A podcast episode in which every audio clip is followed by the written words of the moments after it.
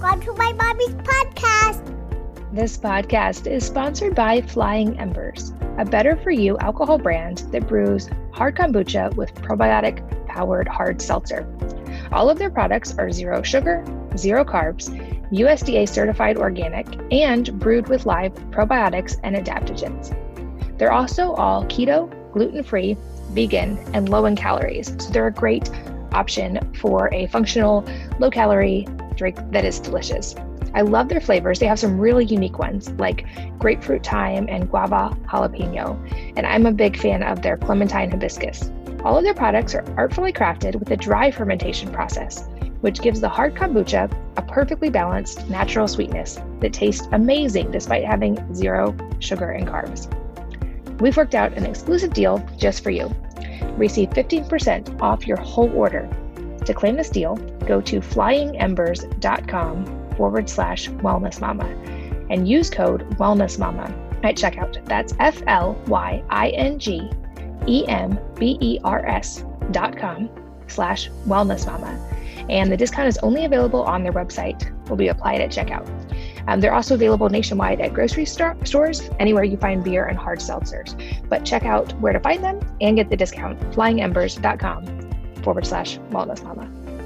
This podcast is brought to you by Wellnesse, my new personal care company that is based on the recipes I've been making at home in my own kitchen for over a decade.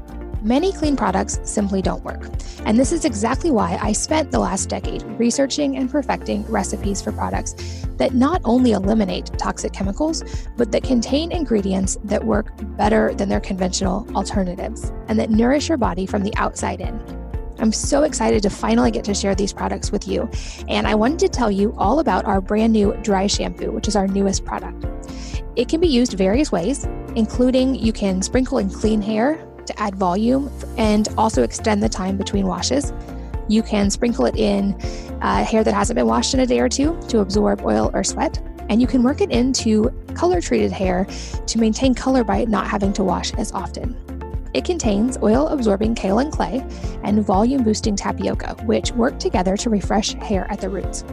Lavender oil and cactus flower help to balance the scalp and to keep the hair's natural pH. And we added hibiscus for healthy hair growth. You can check it out and try it at wellnesse.com. That's wellness with an E on the end. And my tip is to grab a bundle and save with the built in discount that comes with a bundle. Or if you subscribe and save, you can save on any order. So again, check it out wellnesse.com. Hello, and welcome to the Wellness Mama podcast. I'm Katie from wellnessmama.com and wellnesse.com. That's wellness with an E on the end. My new line of personal care products like our mineral rich toothpaste that helps support your healthy oral microbiome, and our hair food, hair care, shampoo, conditioner, and dry shampoo that nourish your scalp and your follicles for healthier hair over time. I'm here today with an author who really changed the way I thought about health and nutrition years and years ago. Gary Taubes, he's the author of books like Why We Get Fat and What to Do About It, and Good Calories, Bad Calories, and now The Case for Keto, which we delve into today, what the specifics of that look like. He's an award winning science and health journalist and author. And I really love how he really deep dives into the, um, the data and looks at what it's actually saying. Doesn't get caught up in a lot of the kind of trendy health information that's out there. And he has for years been talking about these unprecedented epidemics we're seeing of chronic disease, obesity, and diabetes. And we go deep on this today. I think it's especially timely knowing that metabolic conditions put us at increased risk from any other kind of illness or chronic condition as well, especially, of course, timely this year um, with everything else currently going on. And we really go into the specifics of that today and what the data actually says about how to reverse these conditions over the long term, how to protect yourself now, and reduce your risk of complications and problems from them. So much, so much information in this episode. I think you'll learn a lot. I know I did. So without further ado, let's jump in. Gary, welcome. Thank you so much for being here. Well, thank you, Katie, for having me. I'm so excited to chat with you. In fact, you were one of the authors I read very early on when I got into the health and wellness world. And your books, Why We Get Fat and Good Calories, Bad Calories, really kind of were paradigm shifting for me and changed the way I thought about food and nutrition, and I think have changed the conversation of how many of us in this world think about food and nutrition. Um, I also think that these are extremely timely topics that get more and more so with all of the things going on right now. And you now have your new book, which is The Case for Keto. And I want to really go deep on this today, too, because I get so many questions related to this, and I think you might be the most qualified person I know to answer them. But to start off with, um, talk about why you decided to write this book because you have written extensively in the past. Your books i highly recommend all of them but why did you feel this book was so important especially right now? Well i think um, when i see the discussion let me backtrack even a little further um, you know I, I, got into this 20 years ago uh, as a journalist with no preconceived opinions and um, the, my conclusions in good calories bad calories which was about seven years of work was that you know the nutrition obesity chronic disease research community right had made a lot of mistakes. This is when you talk about the sort of paradigm shifting aspect of that book for which thank you for those words by the way what i ended up concluding was that we had made a lot of mistakes and that there had to be a sort of huge fix for individuals to get healthy and for Americans to get healthy and people around the world to kind of cure these metabolic disorders that have become so common. And as I've continued writing about that, the world has indeed shifted. So these arguments are, are more and more being taken seriously. Uh, one of the points I make when I lecture on this now is back in 2000, when I first started writing about it, there might have been a dozen physicians in America who prescribe these low carb, high fat ketogenic diets to their obese and uh, patients with obesity and, and type 2 diabetes to try and fix this metabolic problem. And today, my estimate is there are probably a few tens of thousands worldwide. So, this is a sort of small proportion of all physicians, clearly, but it's a huge absolute increase in the number of doctors who have bought into this way of thinking.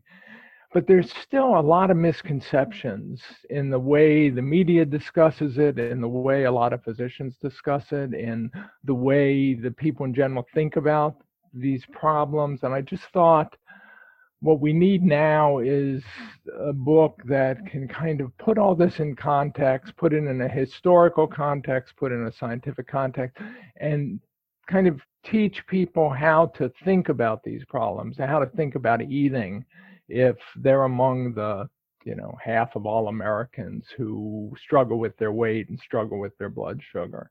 So that was sort of the goal is to, to give advice to to originally the title of the book was what I wanted it to be called was how to think about how to eat because I just think that the nutrition and obesity communities have been so misguided over the years that they've got they've embraced a whole host of ways about thinking from you know the, the idea that you have to eat less and exercise more to control your weight to a line I hear a lot the diet that works is a diet that we can stick with um, without ever actually defining what happens you know what you would expect from a diet that works other than being able to adhere to it. So all these misconceptions i wanted to try and set straight as as much as you know i can do it with the soapbox that i've got. Yeah i love that and i think there's so many important points in that um, and i think this book is such a good follow-up to your previous books as well and right now we're hearing so much about metabolic health and all these chronic conditions like obesity and diabetes because they are relevant to health outcomes. Of course, we're finding out when people get other types of illnesses, which this year especially has become very top of mind for a lot of people. But I think to go back to some of the points you make in your earlier books, for anyone not familiar, like you said, we're told that the obesity epidemic is because we're eating too much and we're not moving enough. And in fact, it seems like people who carry extra weight, it's like it's viewed as a character flaw or a moral failing of some sort, some sort of lack of self control. And you really explain this, I think, in the most clear and comprehensive way I've ever seen. But walk us through what is the real difference between lean people and obese people? Is it just self control or what's really going on? Okay, so this is one of the points I'm hammering on in this book, and I've I've I'm a little embarrassed that I didn't hammer on it enough in good calories, bad calories. So the conventional thinking on obesity is that it is a disorder of energy balance. We hear this all the time: calories in minus calories out. If you get fat, it's because you take in more energy than you expend. And the implication of this is that the difference between those of us who get fat and those of us who stay lean is simply how much we eat. And you can see this again in the, the history of the field going back to the 1930s, where so as soon as researchers des- decided that obesity was, you know, caused by overeating, taking in more energy than we expend, they completely ignored all the physiological hormonal mechanisms that regulate how much fat we accumulate. So the point I make in this book is that you know, our fat accumulation, I've done it in the past as well, and I'm making it again stronger here, is that, you know, for instance, if somebody gains 30 years between high school and, and middle age, 30 pounds between high school and middle age, so 30 pounds in 30 years, that means they're storing about 10 calories of fat in their fat tissue. That their friends who stay lean, 10 calories every day, that their friends who stay lean are not storing. So when people talk about what to do to fix obesity and they say you should eat 500 calories less or whatever, what, or you're getting fat because you're eating too much, what they're talking about is this very, very, very subtle day to day accumulation of calories in your fat tissue that, that isn't burned. And the way I describe in the book is, you know, every day, if you eat, say, 2,000, 2,500 calories a day, which is actually a little less than average for the typical American. You're going to store about a thousand calories of fat in your fat tissue. So you you eat this fat, it gets stored in your fat tissue, and then over the course of the day and the night, it comes back out of your fat tissue, and is used for fuel, used to to provide energy to your cells. So for those of us who get fat, a thousand calories every day goes into our fat tissue, and maybe only 990 or 980 come back out.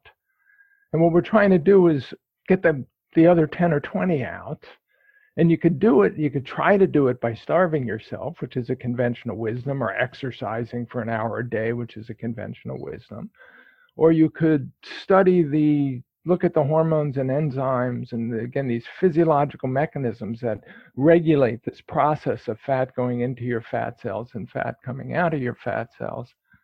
And you could fix that and so the argument is obesity is not it's not an energy balance disorder. It's not about how much you eat and exercise. It's a hormonal disorder. And those of us who struggle with our weight we've always kind of known this or we should have known this. You know if you have children who are overweight or obese it's clear that they're not just they're not like their thin friends, but they eat too much. They're just fundamentally different from their thin friends. And the way they're fundamentally different is they tend to accumulate fat, and thin people do not. And so I'm trying to bring this conversation back to this understanding that fat people, people who, who become obese, are profoundly different than people who remain lean. And it's not about how much they eat and exercise, it's about what their bodies try to do, want to do with the food they do eat. Do their bodies want to store it as fat, or their bodies want to, um, you know, burn it as energy. And then that's a much different conception. Uh, and it's one that the obesity research community has quite literally ignored for 90 years now. Yeah, it's amazing to me that uh, like the, some of these things have remained as the conventional wisdom in spite of like so much evidence and, having it explained like this understanding that understanding those fundamental differences between someone who's lean and someone who carries more weight um, what can we take from that that's practical? I know you talk a lot about this in the case for keto um, use that to our advantage to start to shift that and to get toward metabolic health for people who are struggling with excess weight because um, and i'll to be vulnerable here that's something that was a struggle for me for many many years with hashimoto's and i had hormone components i had to figure out um, as well as stress components, which I think also really come into play. But how can we use these, th- like this information that we're finding to our advantage to help solve the problem? Well, and that's the um, that's the key. There's a, you know, the what we've been taught, what those of us who struggle with their weight are, are taught is we're supposed to know the mathematics of obesity. You know, if you gain, if you overeat by 500 calories a day, that's a pound of fat a week. And if you want to lose a pound of fat a week, you have to undereat by 500 calories a day. I, I read many books. While I was writing this, I read memoirs by people who had struggled with obesity. Uh, Tommy Tomlinson, who's a wonderful sports writer, wrote a, a book called The uh, The Elephant in the Room, which is one of the great titles, um, uh, discussing his struggle with obesity his whole life. Uh, Roxane Gay, the the uh, wonderful writer, wrote a book called Hunger about her personal struggle with obesity, and they both um, say in almost the same words. I, I had to learn the mathematics and the mathematics was you know this eat 500 calories a day less and they'll lose a pound a week and then they had to learn that the mathematics didn't help them any and the argument that i'm making and now you know a few tens of thousands of physicians worldwide is if you're struggling with obesity you have to learn the, the hormones you have to learn the endocrinology which sounds complex and complicated because virtually every hormone in your body has some effect on fat accumulation. But the hormone that directly links your diet to your weight is insulin. And this is a hormone that's we think of as being you know disrupted in diabetes. Um, type 2 diabetics are known as being insulin resistant. Their bodies are resistant to the action of insulin, so they have to secrete more insulin to control their blood sugar. Uh, people who suffer from type 1 diabetes uh, have an absence of uh, insulin. So they have to take insulin uh, injections to control their blood sugar. But insulin also regulates fat accumulation. That's just a fundamental part of its job. And when we, when insulin is elevated, when we eat carbohydrate, rich foods that stimulates insulin secretion, the insulin goes up and our bodies store calories as fat.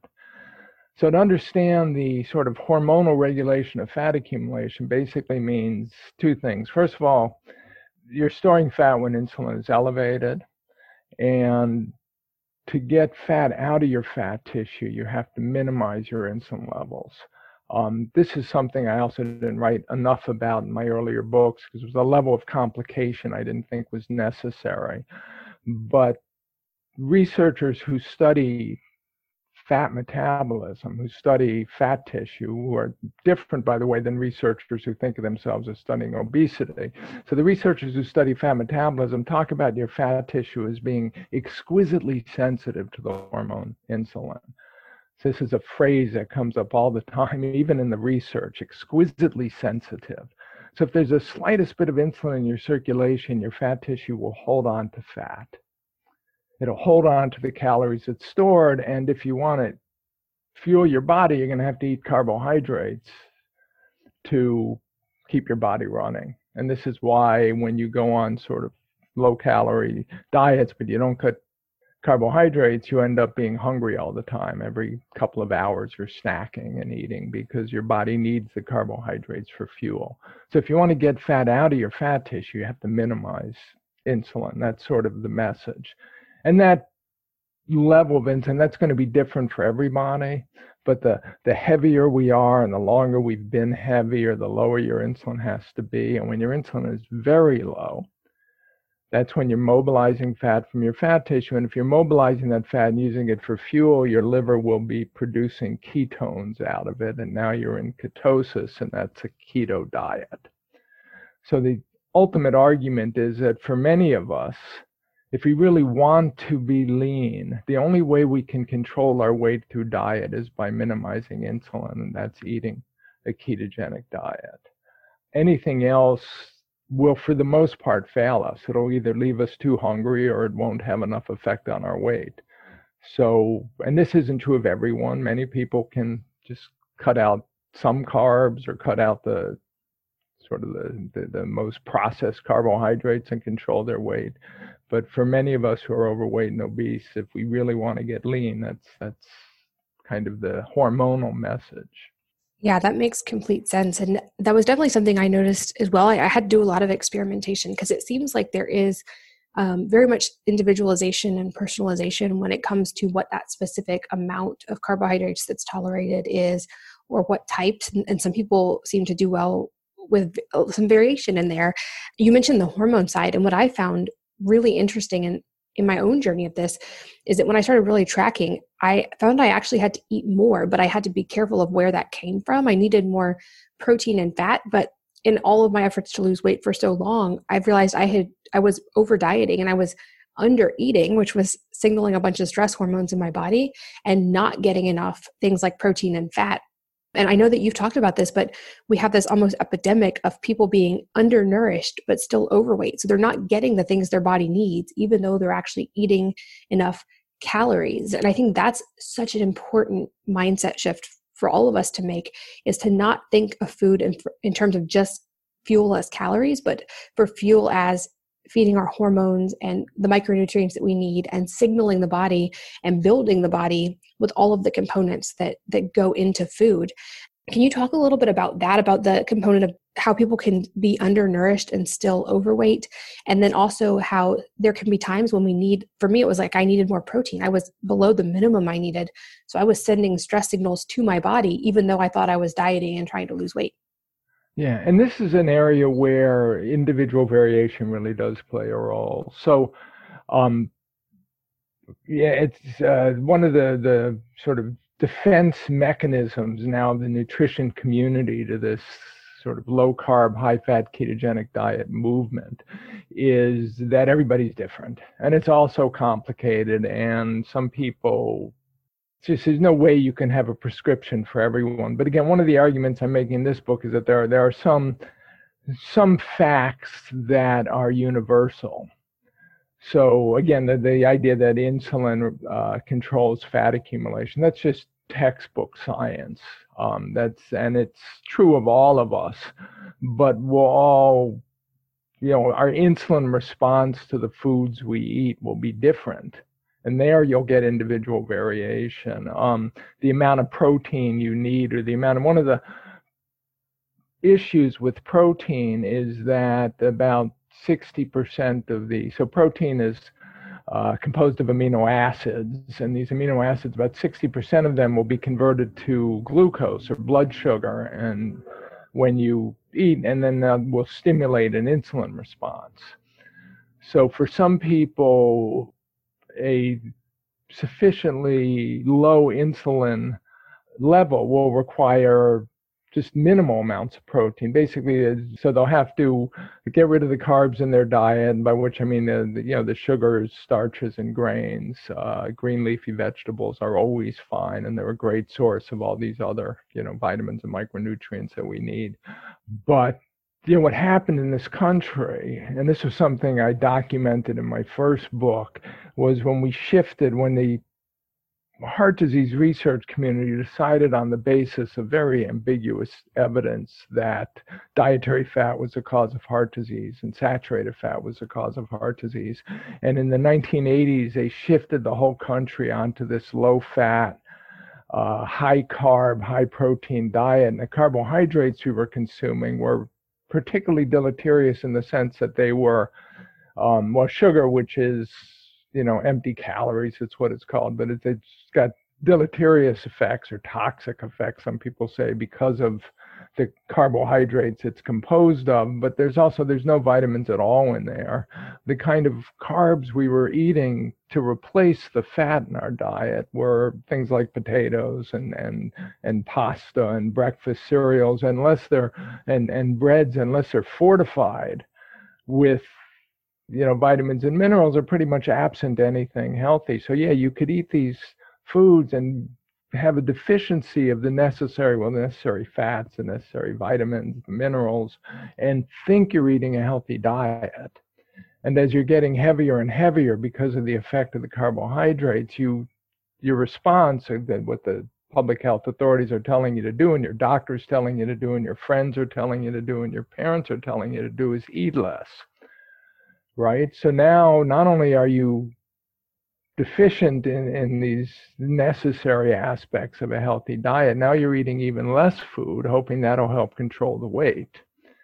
And so the result is sort of metabolic disasters and we see it all over today with the you know again obesity has exploded and type 2 diabetes type 2 diabetes rates have increased 700% in 60 years which is i mean should be terrifying to people so you know again all of this can be fixed. It doesn't it takes sacrifice to do it.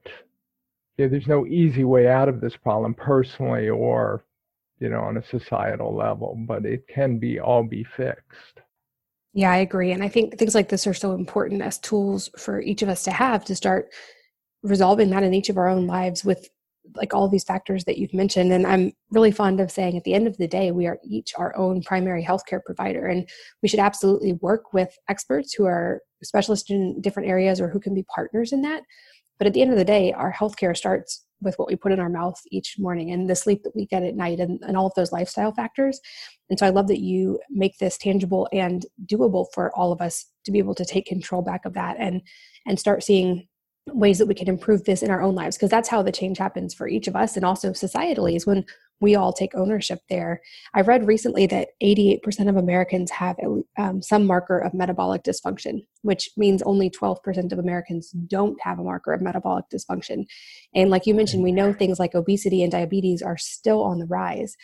So I feel like this is more important than ever. And we've talked about keto, but I also would love to, it may seem a little bit fundamental, but let's define what that actually means because I think there's also a lot of misinformation when it comes to keto. And we have the bacon and cheese version of keto and then we have i know people vegetarian wondering if they could still be keto so when you talk about a ketogenic diet can you explain what the the factors and variables are that make it that okay well let me um i want to backtrack just one second to something you had said about your own sort of journey in this which is the very common one and very important um you had metabolic issues and you started doing your homework, going down the rabbit hole is a phrase I learned a lot. So one of the things I did for this book, The Case for Keto, I mentioned that there are a few, I, my estimate is a few tens of thousands of physicians worldwide who now buy into this way of thinking. So,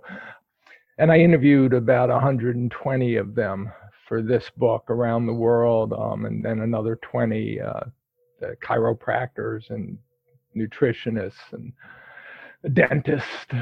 and uh, I wanted to understand their challenges and their experience and why they embrace this dietary philosophy and what the challenges were to their patients. And the interesting thing is they had all gone through the same experience you had.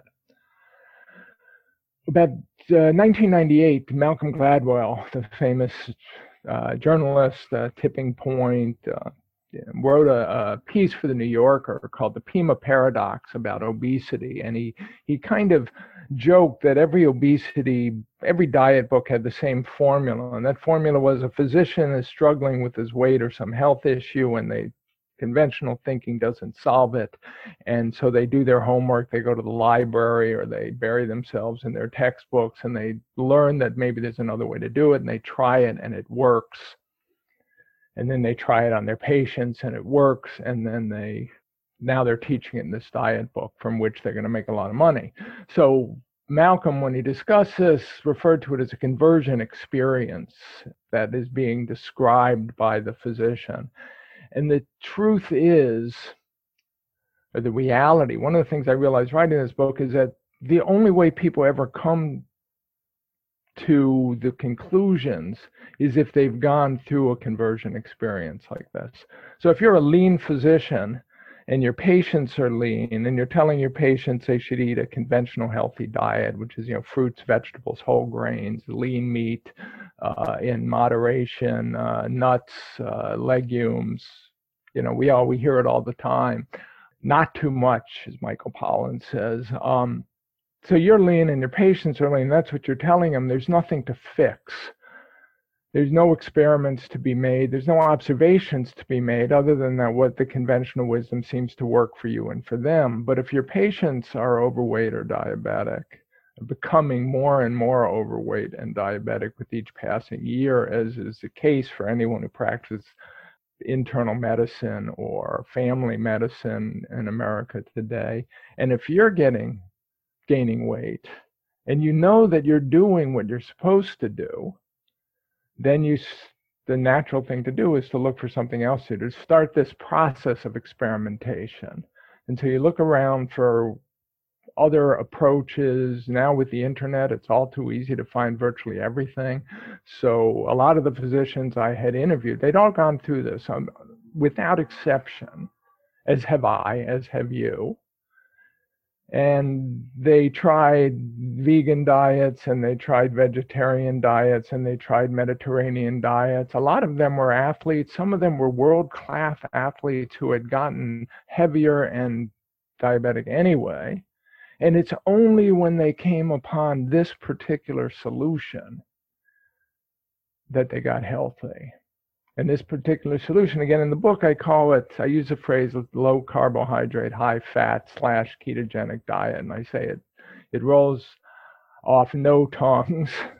But i think it's important because i'm not sure how important the ketogenic aspect of it is. And the great majority of the physicians i interviewed never checked ketones in their patients blood.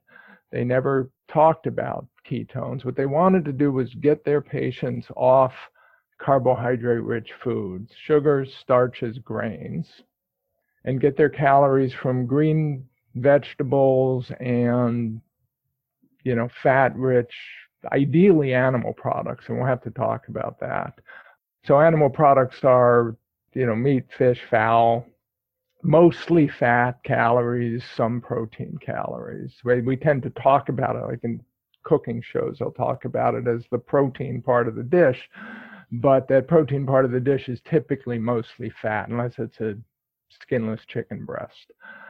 So when you do that, for most people, that will lower insulin a lot and you will get significant weight loss. And when you lower insulin and lower blood sugar, you also, that, that significant weight loss goes along with a whole host of healthy changes to your metabolic state. So your blood pressure will come down and your blood sugar comes down and your lipid profile, your cholesterol and your triglycerides will improve. And so in effect, virtually everything gets better. You're, you know, if, if what I and these physicians believe is correct, by removing the carbohydrates, you're removing the source of the metabolic disorder and you're getting healthier. So you're not going on a diet, you're sort of fixing what ails you by removing the cause of it. And the problem, the implication also is you have to stay on that diet for life because if you ever return it, you know, if you ever go back to eating carbs, you'll go back to getting fat or having your blood sugar get out of control, your lipids, you know, increasing your risk of heart disease. But the key is whether or not you're in technically in ketosis, and I realize my book is called The Case for Keto, but I'm not actually sure how important it is to, to have measurable ketones in your blood what you want to do is abstain from these carbohydrate rich foods and replace those calories with sort of fat rich foods, exact kind of foods, regrettably, that we were all told not to eat for the past 40 years. Yeah, that makes sense. And I love that you brought up the cholesterol and triglycerides idea because I think for far too long, like you talked about too, those things have been tied to animal products. And I think this is another really important conversation to have right now because we've seen this trend of a lot of people avoiding animal products and moving away from them, especially people who have heart concerns or who are worried about their cholesterol and triglycerides. That I know just purely anecdotally, like I said, I now eat a very much real food based diet that is most days very low carb, um, but I do consume a lot of animal products, and my cholesterol triglycerides have never been in healthier ranges. They're absolutely stellar. But let's talk about that a little bit more. Like, is this a concern? What do you say to people who have worried about these kind of foods because of that? Well, and this is even uh, when I talk to these physicians and I ask them what's the biggest challenge that your patients have to accept. Uh, the challenge is accepting that fat and saturated fat isn't going to kill them, and so red meat isn't going to kill them, and processed meat isn't going to kill them, and eggs and butter aren't going to kill them. This is what started me off on this research path. So I, I, in the late 90s, I did two investigative articles for the journal Science. Um, the first one was on actually salt and high blood pressure, and it took me nine months to do. And the second one was on dietary fat and heart disease. And the reason I did the second one is because when I did the first one on salt, one of the worst scientists I'd ever interviewed in my life, and my obsession is good science and bad science. That's what I'd been writing about for 15 years previously one of the worst scientists I ever interviewed took credit for getting Americans to go on this low fat diet that we'd been all eating. So when I got off the phone with him, I called up my editor at Science and I said, when I'm done writing about salt, I'm going to write about fat because that was one of the worst scientists I ever interviewed, just took credit for getting us eat what we're, you know, this low fat diet. And I don't know what the story is, but I can bet if he was involved, there's a good story there. So I spent a year working on this fat story, and it turned out that our beliefs about the dangers of fat in the diet and again back then i had no bias i was i had not written any nutrition books i wasn't a you know hadn't told anyone how to eat except some friends who i had suggested go on low fat diets from the 1960s through the 1980s, the researchers, well, first they generated this hypothesis that dietary fat and saturated fat cause heart disease by raising, first it was all cholesterol, total cholesterol, then it was LDL cholesterol, which became known as the bad cholesterol. And they did a series of clinical trials to see if people got healthier on low fat diets or um, on diets where you replace the saturated fat from animal products, from like butter, with polyunsaturated fats from seed oils or corn oil. And the studies failed to confirm the hypothesis. But what they did manage to demonstrate in a $150 million clinical trial that went from the mid 70s to 1984 was that if you put lower people's LDL cholesterol by drugs, they will live a week or two longer than if you don't. And the research community had spent so much money on this trial that when they got that result, they had to justify doing the study. So their justification was to say not only should we all lower our LDL cholesterol by drugs if necessary, but we should all lower it by diet regardless, even though it wasn't even a diet study.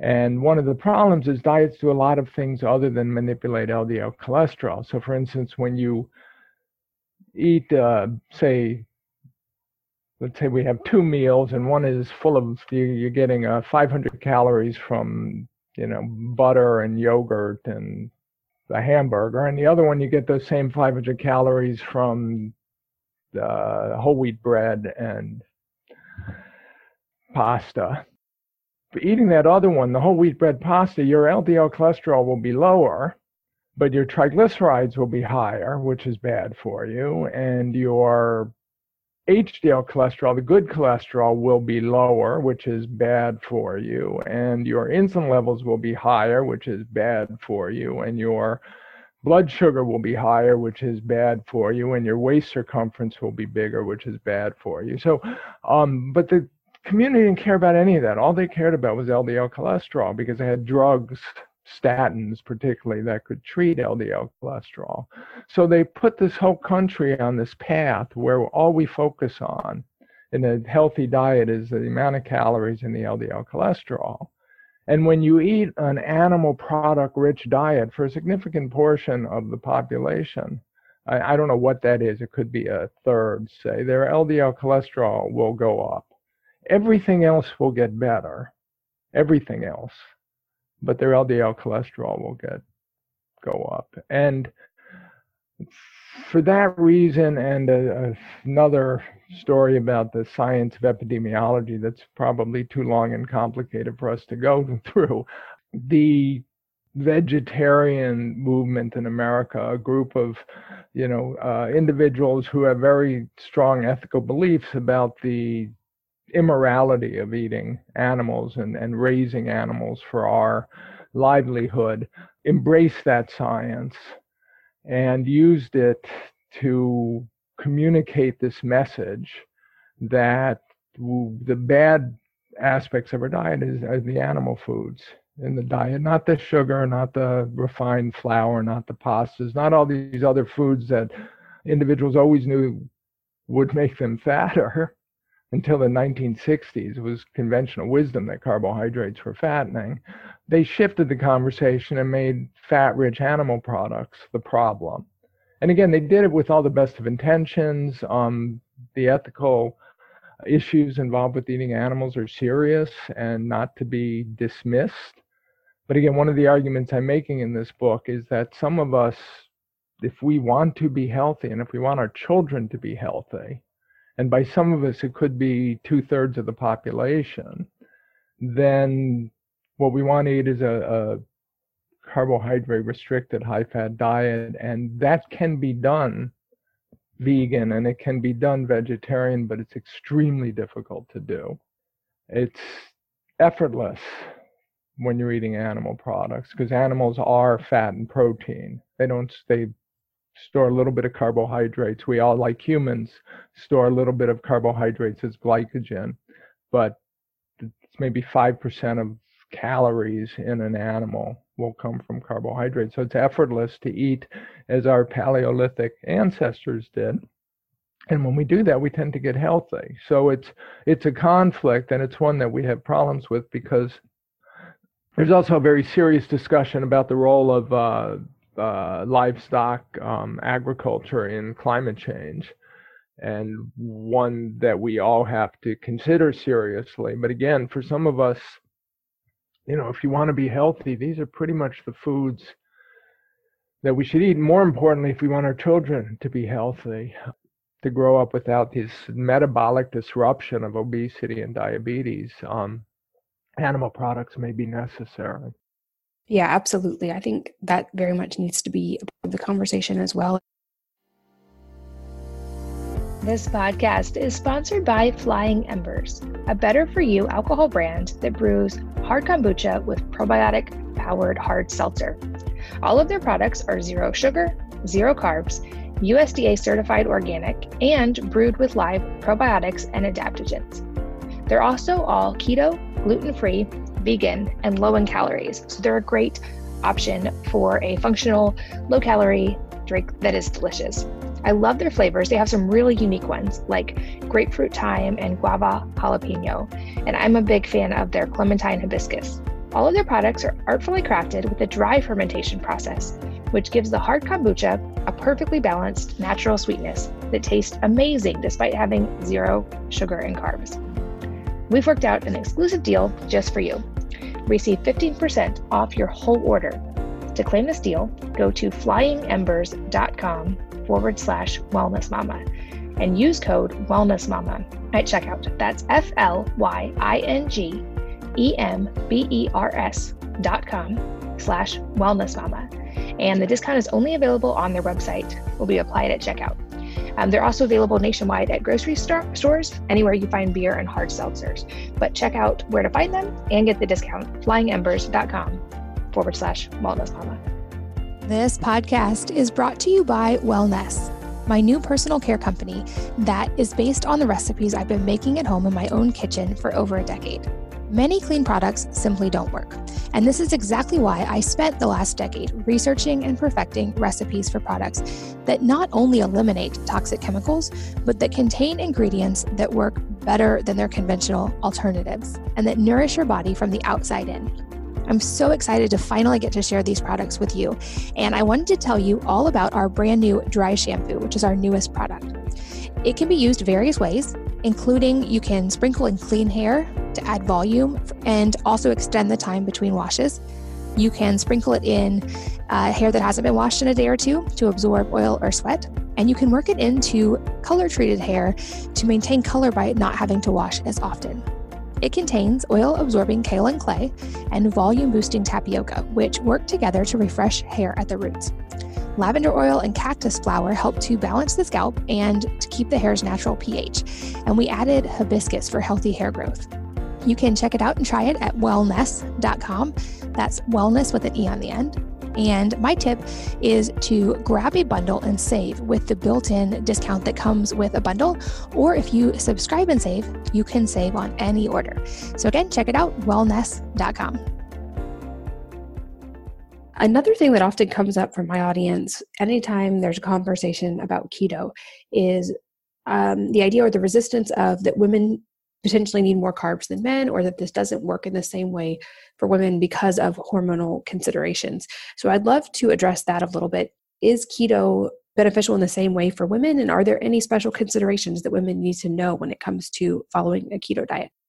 Okay, so anecdotally, I would say clearly there's a difference. So women when you look at how hormones regulate fat accumulation, so insulin drives fat accumulation. Women, because of pregnancy, you need to accumulate fat when you get pregnant so that you can nurse the child when the baby's born. And so women have, you know, the female sex hormones and male sex hormones also play major roles in uh, fat accumulation, not just whether you accumulate fat, but where you accumulate fat. That's why men tend to accumulate fat above the waist and women tend to accumulate fat below the waist. Um, the fat accumulation below the waist is pretty much dominated by the, the female sex hormones, estrogen particularly, and above the waist it's dominated by insulin and testosterone in men. So these hormones tend to uh, work to liberate fat from fat tissue, but they cycle. And then as you get older in women, the as you secrete less and less estrogen, uh, beginning prior to menopause and then through menopause, you'll accumulate fat independent of how much you're eating.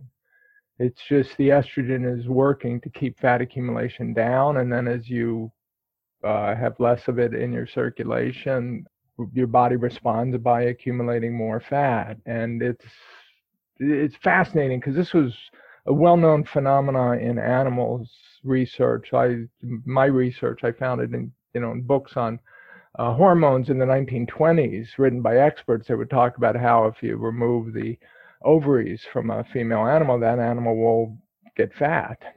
And you know it was clear this happened in ovariectomies and in in in women as well. And yet the these obesity researchers are insisting that if, if women gained weight during menopause or after menopause, it was because they were now sitting around playing bridge with their lady friends all day and eating bonbons. And I wish I was joking, by the way, but that's the, the kind of discussion you can find in the literature. So um, men don't have those issues.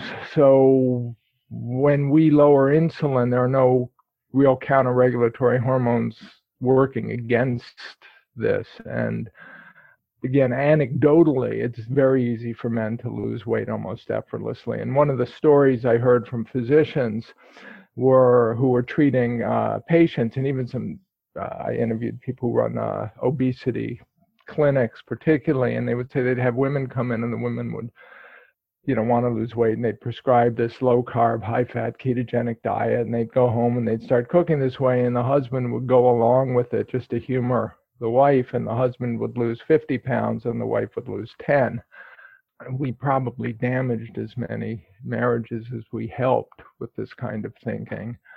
The flip side is there's probably no other way to do it except by diet except by lowering. So there's no unfortunately, there's no other shortcut that will work. And again, when I talk to these physicians, even though they would tell me those kind of anecdotal stories, they would also say that they believed that it worked for women. At least it would make everyone healthy. And the way I talk about it in the books is the leanest you can be will be on the diet with the least carbohydrates in general. There's always, again, we talked about individual variation. There's exceptions to everything, but for the most part, the leanest you could be is a diet without. And then the question is, do women have more trouble because they're, for whatever reason, culturally or evolutionarily less inclined to live on, you know, ribeyes all day long, if that's what it takes? I mean, you tell a, most men in America, and you your diet is, you know, ribeye steaks, eggs, and bacon, uh, they'll be relatively happy. They might miss their beer, but other than that, it sounds great. Um, at least, uh, again, speaking anecdotally, the women I know are not um, can't go there or won't go there. My wife, by the way, is uh, mostly vegetarian, and we have these conversations all the time. In fact, we had to spend uh, several tens of thousands of dollars building a deck outside so I could cook my meat outside even in the midst of winter. Luckily, we live in California, so it's just rainy because she couldn't take a house that smells of meat.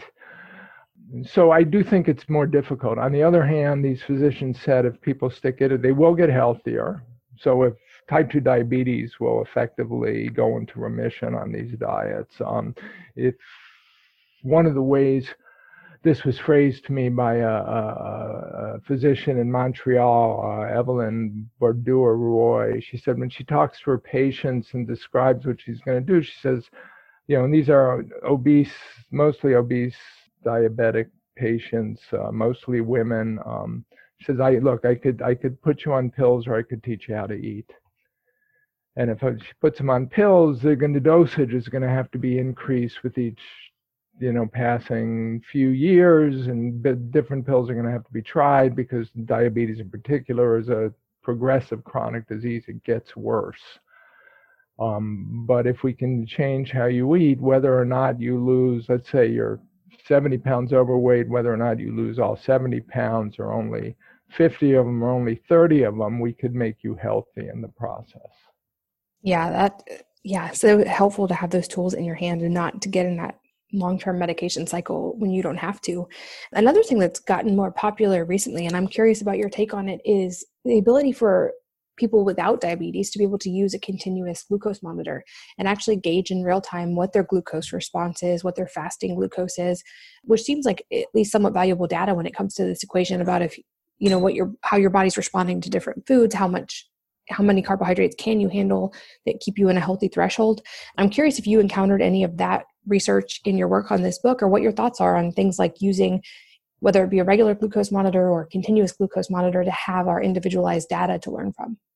Well it's interesting. And first of all i'm staring at a box uh, freestyle libre which is one of these continuous glucose monitors that i, I had a picked up uh, a couple months ago because I wanted to wear it and see what happens to my own blood sugar over the course of the day.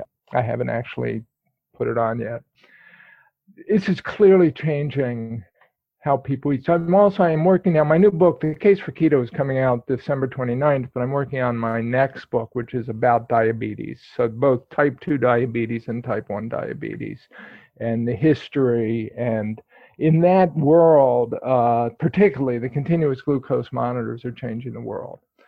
And these are devices, they're about the size of a silver dollar now. You can slap it on your arm, you wear it for two weeks, you can read your blood sugar every five minutes on your smartphone.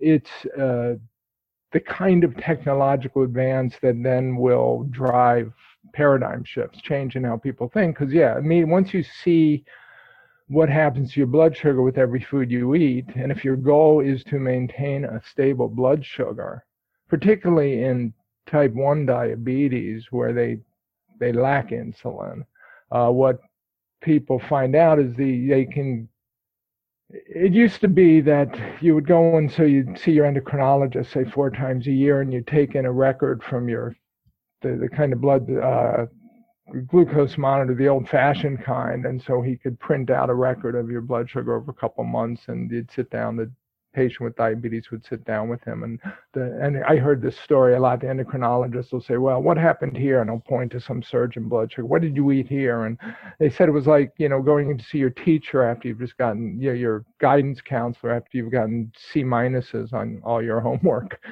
And come away miserable. And then now you've got a device where every patient can see it for themselves. So, oh, I ate a banana and look what happened. I eat. If I have a high protein meal for dinner, look what happens to my blood sugar five hours later or in the middle of the night while I'm sleeping. And so now this process of self experimentation becomes almost immediate because you're getting immediate feedback. And I think one of the shifts when you talked about the paradigm shifts you felt reading my books, one of them was just a shift of going from worrying about the dietary fat that you're eating and your LDL cholesterol to thinking in terms of blood sugar and insulin. And the CGMs just immediately work as sort of behavioral modification devices as well as in because you know, if you want to keep your blood sugar, if you care enough to keep your blood sugar under control, which means better metabolic health, which means lower heart disease risk, lower cancer risk, probably lower dementia risk, then you're going to find that the carb rich foods are not your friends and fat rich foods are. And that will shift how we think. Again, I don't know how much people are willing to make their these sacrifices and how much some people actually care. You and I live in a world where we care and the people we know care. But we also live in a world where 15 or 70% of the population still smokes, and every one of them must know that it's shortening their lives by doing it. So not everyone cares enough. That's true. But I think to your point, I think we're seeing much more thanks to your work and, and others like widespread knowledge about this. And i think we are seeing that shift start to happen. I think more and more people are are willing to make the changes and stick with them. And like you pointed out once you start making these adaptations and your hormones start adjusting it gets so much easier because you're not fighting that carbon sugar cycle in your body and all of the hormones that go with it which are literal hormones that were built for our survival but very hard to battle with just willpower um, when you're in that kind of vicious cycle. So I think, like I said, works like this are so important, especially right now, knowing that obesity and diabetes and any kind of metabolic dysfunction increases the risk of complications from any other kind of illness or health problem. And so I think there couldn't be a more timely time to continue this conversation and to give people these tools. And I'm so grateful that you are doing that. Like I mentioned, you are one of my favorite authors in health and wellness and your works are so comprehensive and, and really have been paradigm shifting for me. So i will make sure all of your your books are linked in the show notes at wellnessmama.fm especially your new one the case for keto. And a somewhat related question i love to ask at the end of interviews is if there is a book or a number of books besides your own that have had a dramatic impact on your life and that you recommend? And if so what they are and why? Um, yeah i saw uh, I was prepared to answer this. It's surprisingly difficult. Uh, so, in terms of the book, if we're asking what book had the most influence on my life, um, I would have to say it was The Phantom Tollbooth, which is a book I probably read 20 times between the age of seven and the age of 20 every time we got sick as kids. You know, our mother would make us chicken soup, and we'd read The Phantom Tollbooth, and it's a book written by Norton Juster, and it's, uh, you know, considered one of the great children's books ever. But what it did was it taught me, it made thinking about the world something that I simply wanted to do, never to stop thinking about what you're doing, why you're doing, how you're doing it, what the different perspectives are of what you're thinking. It also made life fun. It's a gas. But I, like I said, that that was the book that that, if any, drove my um, learning experience. In the diet world, it's kind of interesting because um, in the nutrition world, uh, you know, when I did my research as a journalist, it was interviewing quite literally hundreds and hundreds of people and reading the papers. Um, and there were really no books. Well, that's not true. There were books like Atkins Diet Revolution and uh, The Cholesterol Conspiracy, and but these were books that we had been sort of indoctrinated to think of as quackery. So some of what I ended up having to do in my research was in kind of fact check those books to see if what they said was correct. So it didn't change the way I thought, even though I ended up thinking like to some extent like those books thought. So yeah, it's just it's a kid's book, Phantom Tollbooth, the Phantom Tollbooth. That is a new one. I'll make sure that is linked in the show notes as and well. And you should also read it to your kids, if the ones who are still young enough to be read to. It'll change your life. I love it. Well, like I said, all the things we've talked about, I know you have so many resources, um, not just your books, but you have all your various works online. I will link to all of those. You guys definitely go check Gary out, keep learning from him. Um, so much, so much great information. And like I said multiple times, I think this is such a timely and important book right now. Highly encourage you guys to grab a copy. And Gary, thank you for your time today. I know how busy you are, and I'm honored that you took the time to be here today. Uh, well, thank you very much, Katie. I really, I, I love what you're doing, and it's it's it's been a pleasure. I'm very grateful. Thank you. And thanks, as always, to all of you for listening, for sharing your most valuable asset, your time with us today. We're so grateful that you did. And I hope that you will join me again on the next episode of the Wellness Mama podcast. If you're enjoying these interviews, would you please take two minutes to leave a rating or review on iTunes for me? Doing this helps more people to find the podcast, which means even more moms and families can benefit from the information. I really appreciate your time, and thanks as always for listening.